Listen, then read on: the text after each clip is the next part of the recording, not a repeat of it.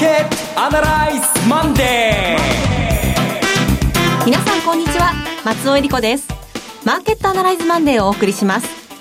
パーソナリティは金融ストラテジストの岡崎良介さん。あっという間に今週でも8月も終わりそうです。夏休みの思い出皆さんできましたか？岡崎良介です。よろしくお願いします。そして株式アナリストの鈴木一之さんです。おはようございます。鈴木一之です。よろしくお願いしますこの番組はテレビ放送局の BS12 トゥエルビで毎週土曜昼の1時から放送中のマーケットアナライズプラスのラジオ版です。海外マーケット東京株式市場の最新情報具体的な投資戦略など耳寄り情報満載でお届けします。さて岡崎さんからもありましたがもう夏休みが終わりまして、はい、えー、いよいよ今週末からはあのセミナーも、はい、リアルマーケットアナライズの方もねまた始まっていくということになりますけれども、ね、大変嬉しい限りでございます、はい、えー、9月2日の、えー、イーノホールでの久しぶりの東京セミナーありがとうございます。満員御礼となりまして、えー、あの抽選に当たった人絶対来てくださいね。それで空席があるとすごい寂しいのでね、はい、お待ちしております。さて一体今週はどんな風になっていくのか今日も番組を進めていきましょうこの番組は株三六五の豊か商事の提供でお送りします今週のストラテジーこのコーナーでは今週の展望についてお話しいただきます。まあ、我々3人は和やかににこやかに今日も始まってるんですけども、マーケットはそうではないですね。すね全然出来高が増えません。で、値動きも小さい。普通、まあ、2万円台から1万9000円台の前半に落ちたのならば、リバウンドがあっても、あの、買い戻しですね。こちらがあっても、一回落ちたんで、跳ね返しみたいなものがあってもいい展開なんですが、落ち方がさほど激しくないこと。はい、それから、指標となるボラテリティですね。えー、日経平均のボラテリティインデックスも大した上昇ではないこと。それからまあ、大体こういう相場の急落局面では何かこう、きっかけとなるような材料であるとか、あるいは、その手の動きを象徴するような銘柄、もしくは銘柄群があるんですけども、今回ないんですよね。そうですね。うん。普通大体なんか、なる、あるグループのある業種の株がものすごく叩かれるとかね。それがリバウンドのきっかけになることが多いんですけども、今回はそういうわけではなく、みんなが、なんだかしないかと固唾を飲んで見守ってる。見守ってるっていうのが何を見てるのかよくわからない。何かを待ってる。ね、その何かがもうよくわからないまま、ずるずると下げている。戦略的にはこういう状況の時は、やっぱりうかつにはまだ完全に買いだとは言えないですね。はい、で、やはり先週と同じく売りの目で、戻り売りのパターン、もしくはまあ、売りのポジションっていうのをできるだけキープしながら、大きく下げるところを待つ、そういう、まあ、ちょっとつまんないといえばつまんない、新規臭いといえば新規臭い、そういうイライラするような一週間になると思います。うんあの、まず先週ですが、はい、あの、例のジャクソンホールの経済シンポジウムがあって、うん、まあ、多分何も出ないだろうというような目でみんな見ていたんですが、とは言ってもなんか動いたら大変だというので見守っていました。で、実際、小崎さんが見て、ジャクソンホール、今回はいかがでしたか？これね、マーケット織り込んではいないんですけども、金融政策えー、金利を上げるとか下げるとか、量的緩和をどうするとか、テーパリングをどうするとか、バランスレートどうするとか、どうするとか、こういうもののヒントは一切なかったです。うん、だけど、今回のジャクソンホールは非常に一点重要なところがあって、はい、イエレン議長がドットフランク法例の金融規制を緩和するというトランプ大統領の政策について、はい、もう堂々と反論しましたね。はい、で堂々と反論したっていうのは、これは非常に重要な意味があって、えー、結論的に先に言うとですね、イエレンさんの任期はやっぱ終わるんでしょうね、2月で。まあ、終わるということが分かった上での勇気を持っての発言だ勇気を持っての発言だったんじゃないかと読みました。はい。で、逆にこれで残るのであれば、あトランプさんはどんどんどんどん、まあ、力を失ってるっていうことになるでしょうし、それを許すこともありえないと思いますのでね。まあ、その、イエネさんのあの最、最後になると思われる、今のこれからやろうとしているトランプ政権への反駁といいますかね、ここが強烈なメッセージだったんじゃないかなと思いますね。まあ、結果的にこれを見て、えー、アメリカのまあ JP モルガンとか、ゴールドマンサックスとか、えっと、ドットフランク法の規制緩和で買われていた銘柄は今週、まあ、調整局面に入るだろうなと思います。うん、で、で、結論言うと、アメリカの方も日本同様に、何を待ってるのかよくわからないまま、はい、えー、何を見てるのかよくわからないまま時間が過ぎていくというそういう一週間になりそうなので、まあ雇用統計控えてますけども、そういう意味では、なかなかあリバーサルに入る、買い戻しに入ることはない、売りの目で見る、うん、下がっていく可能性が高い一週間になるんじゃないかと思いますね。まあヒントはなかったんですけれども、まあ、岡崎さん以前から9月からバランスシート縮小は始まるんじゃないかと。アメリカの方そうでしょうね。はい。おっしゃってますけれども、まあそのご意見は変わらず。えー、これは今のところそれを変えるほど大きなあマイナス要因、デフレ要因であるとか、あ景気後退要因っていうのは見当たりません。はい。で、もちろん今週は9月1日雇用統計があります。それから ISM 統計等々も出ます。とんでもなく悪くなれば、またそこで見方は変わるかもしれませんが、えバランスシートの縮小は9月から行われる。ただ12月の利上げはない可能性の方が高まってきた。これが現状だと思いますね。あの、それから、ジャクソンホールは、まあ、そういう形だとして、もう一つ今マーケットが新しく、また新しく気にし始めてるのが、例の政府機関の閉鎖。9月30日ですね。問題なんですよね。はい、あの、突然これが浮上し始めて、夏休み明け、一波乱、二波乱、またこれでありそうだという状況です。これも、あの、どまあ、何もまだ始まってない状況ですけど、これに関してはいかがでしょうね？これは、本当にだけど、新しい、な、こういうやり方があったのかというゲームプランが生まれそうですね。つまり、うん、えー、そのアメリカの財政を人質にトランプ大統領が自分の意見を通そうとする子供じみたことなんですけども、やり方として権力の行使の仕方としては成り立つわけですよね。自分がサインしなかったら通りませんからっていうことでね。で、議会と政府の対立、もう本当に対立の国アメリカになってしまった。ただその中で金利の方が上昇していません。ということは、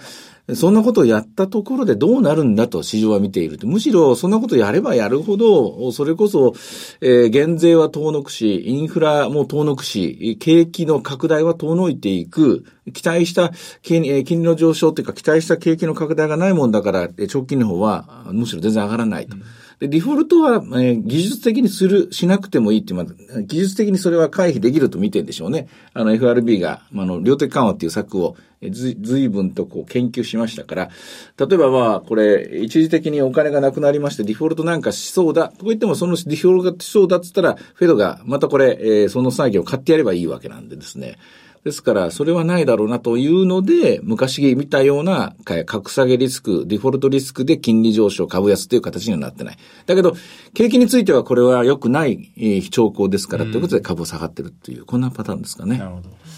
あの、まあ、皮肉なもんで、オバマ政権でも、この財政の崖は何度も浮上しては消えってことでしたけど、ね、あの時は完全ねじれでしたから、はい、大統領と議会が正反対の方向でした。今回全部一致して、共和党、共和党、共和党で来てるにもかかわらず、これでデフォルト、リスクみたいなものがちらっと見えてきてるということですね。でしょうね。で、まあ、トランプ大統領がもうじき1年になりますけども、本当にみんな、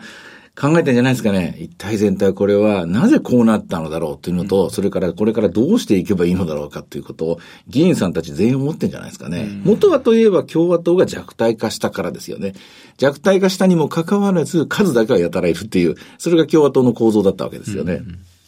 まあそんな中、違う国のトップ、イギリスのメイ首相が今週ね、ね日本やってきますけれども、えー、30日から来日ということですけれども、ここら辺はどんな話になるんでしょうね？これはズバリ、日本の証券会社と大手メガメガバンクに挨拶回りだと私は思いますよ。はいもうやはり、えー、本社機能を移転しないでくれという話でしょうし、うん、えー、粛々とロンドンの方は、イギリスの方はですね、ブレグジット、離脱の準備をしてるけども、混乱はないということを解いて回るここじゃないですかね。もうすでに日本の大手証券会社は、そのロンドンシティからドイツのフランクフルトに移すということを動,、動き出してますもんね、このあたりは。これ各社株価などへの影響っていうのはどう出てくるでしょうか？あの、日本のでも金融株、銀行株と証券株っていうのは今本当に弱いですよ。というか、明るい材料ないですからね。厳しいですね。ここまでで、出来高細ってしまうと、証券株はてきめんに厳しくなってしまいますよね。おまけに、まあ、メガバンクの方は貸し出しの金利が落ちていく、はい、日銀の当座預金にはマイナスがつくようになって、さらにこれもう一段の円高があれば、もっと深掘りされるかもしれない。で、頼みの綱だった証券投資の方は、えー、こちらの方はもう債券の利回りがないから、買ったところで意味がないと。となると残す手は、それこそ危ない橋を渡るしかないんですよ。うん、危ないリスク資産にどんどん手を出していくことになりますね。そのリスク資産に手を出せる技術がある、それだけの実績、経験がある、えー、そういうパワーがあるところだけが生き残っていく。そうでないところは淘汰されていく。で、この状況の中で、メイさんに会ってる暇ありますかね？うんまあ、全体トータル、本当になんか、その決定力のある材料に確かにないっていうのもありますが、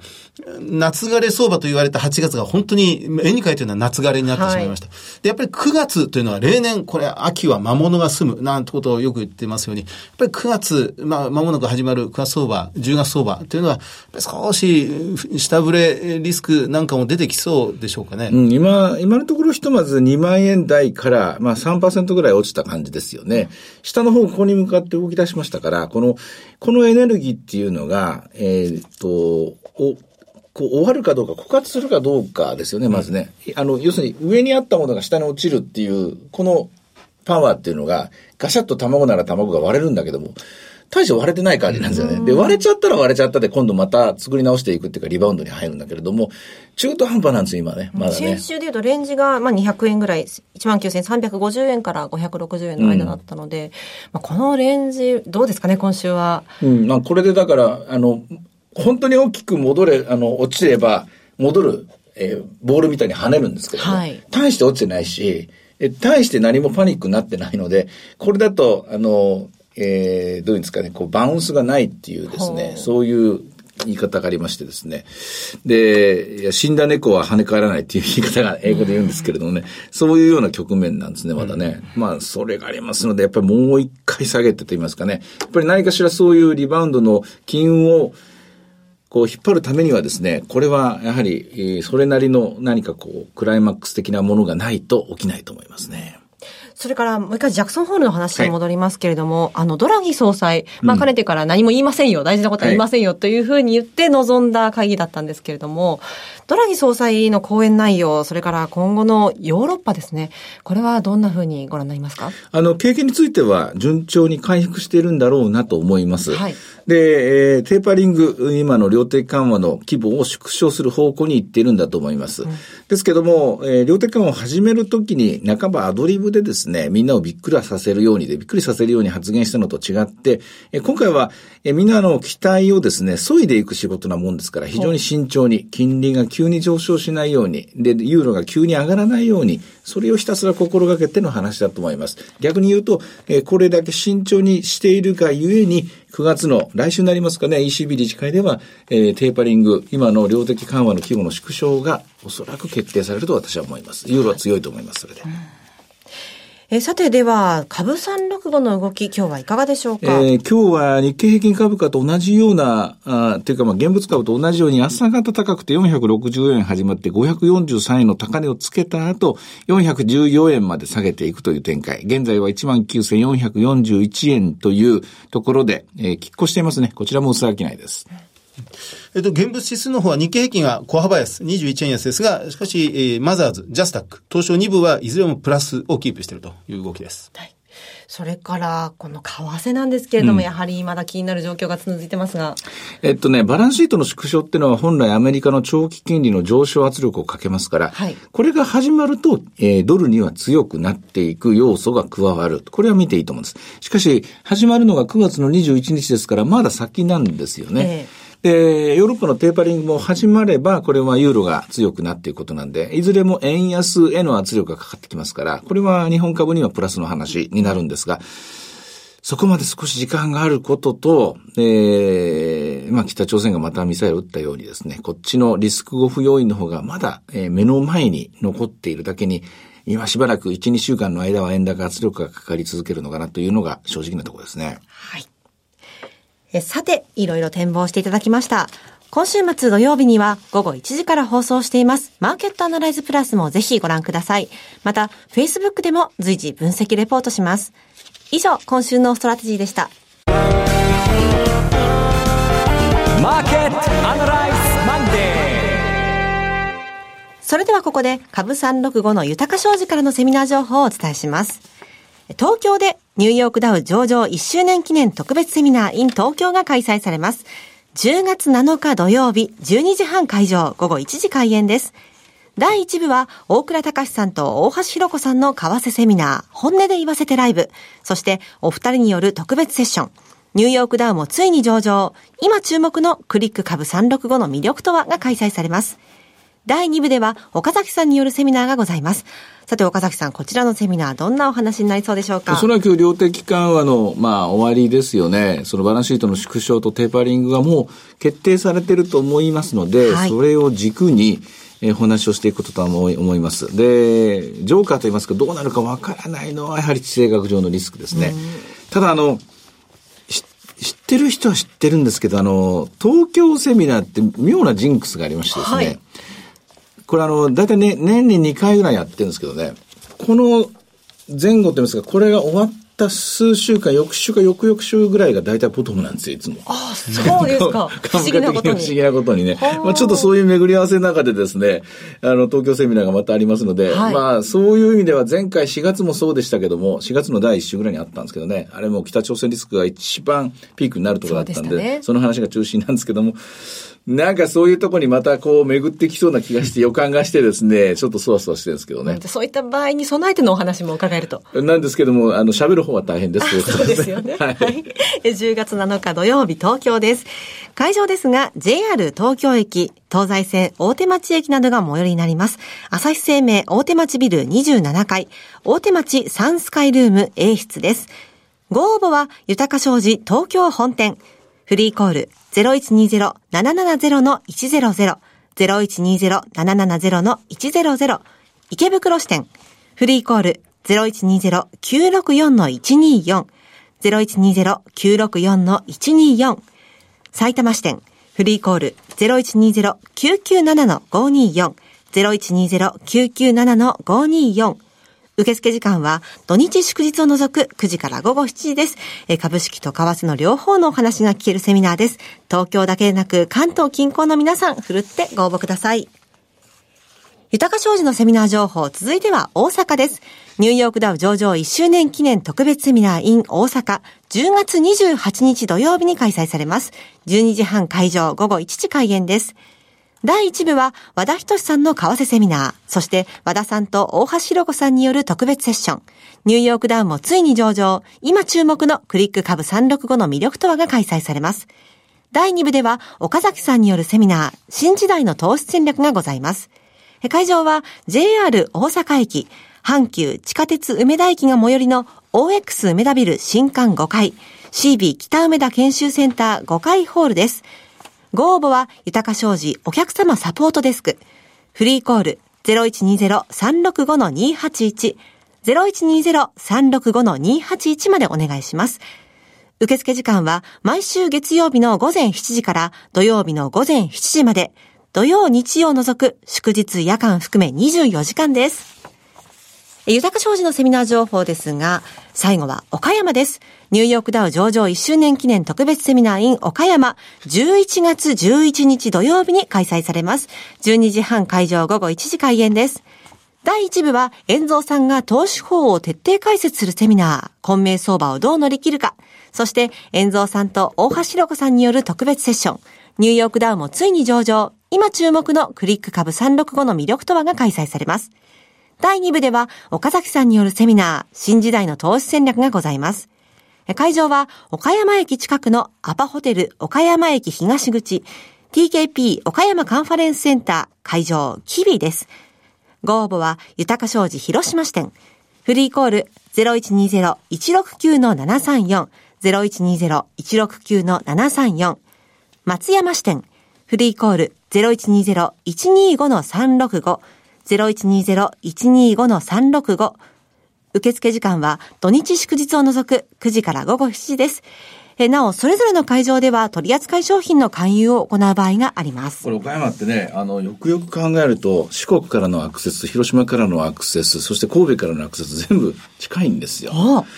これね、あの、岡山リアルマーケットアナライズのセミナーもありますけどね、はい、ちょっと忘れてた場所なんで、今まで、えー、結構これからこの秋、面白くなりそうだなと思って、今一生懸命岡山の勉強してるところ、何が美味しいかな、どんな美味しい店があるかなっていうのを調べてる最中です。工業と商業中心ですからね。そうなんですよね、はい、岡山で皆さんお会いしたいと思います。はい、お待ちしております。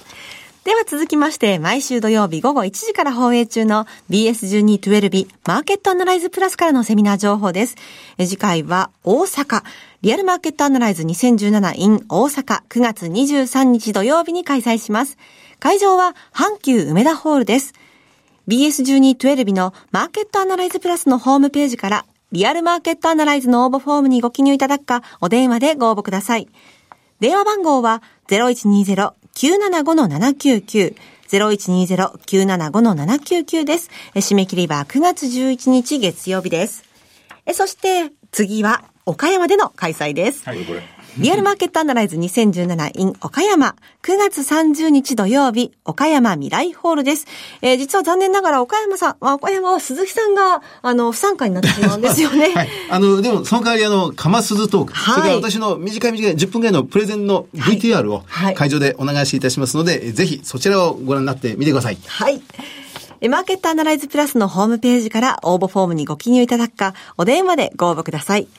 電話番号は0120-953-733。0120-953-733です。締め切りは9月18日月曜日です。最後はテレビ番組のお知らせです。いつでも全国無料の放送局 BS12-12 では明日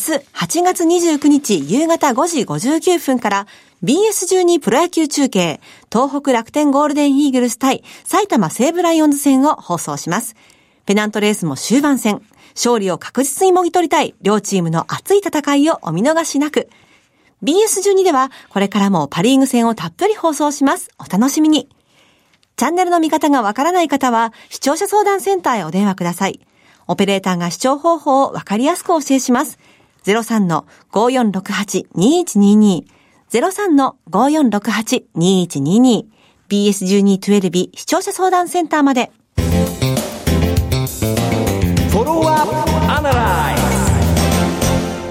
このコーナーでは先週放送の BS1212 マーケットアナライズプラスについて振り返ります。はい。あの、ウィザムストリーの渡辺正文さんにお越しいただいて、一番新しいこの ETF を通じた世界の資金フローの動きというものを見ていただきましたよね。はい。ここでは、このエマージングという新興国にお金が相当流れ込んでるということが浮き彫りになりました。うん、面白い結論でしたね。えー、と、逆もまた真なりっていう言いますか、エマージング、その名の通り、最もリスク、ボラティリティが高いと思っていたところが、実は、空いてたんですね。そこが。PR が低い、割安である。そうなんですよね。うん、そこにお金が入っていて、えーお金っていうのは本当に誰が調べたのか知んないけども、私なんかの見てる範囲よりもはるかに、えー、広い範囲の広い世界を見てですね、えー、行くべきところにお金が動いてたんだなと、だったんだなっていうのがよくわかりました。まあ、一重にこれはアメリカの金融引き締め政策、金利の正常化へのプロセスのが非常にゆっくりしたもので、マーケットを決して壊さないと言いますかね、非常に優しい政策であったということ。で、その優しい政策の、えー、帰結と言いますかね、それの恩恵が最も新、あの、新興国に、まあ、え流れていたと、うん、こういうあのストーリーだと思いますね。アメリカが驚くほど変わっていなかったっていうね、うん、それもちょっとあのデータで見ると改めてこう知らされましたけれども。そうなんですよ。IT にはお金はもう入らなくなってきてる、はい、っていうのも少し感じられてるみたいでしたね。まあ、ゆっくりゆっくりとあの正常化、金利の正常化に向かうのに呼吸を合わせて、はい、マーケットもゆっくりゆっくり正常化を目指してるという感じなんでしょうね。そうですね。うんえー、今週末も土曜日1時から放送いたします、えー、今週末のゲストは大和証券の木之内さんをお迎えする予定となっております、はい、さてマーケットアナライズマンデーそろそろお別れの時間です。ここまでのお話は岡崎亮介と追加随とそして松尾恵理子でお送りしました。それでは今日はこの辺で失礼いたします。さよなら。この番組は株365の豊か商事の提供でお送りしました。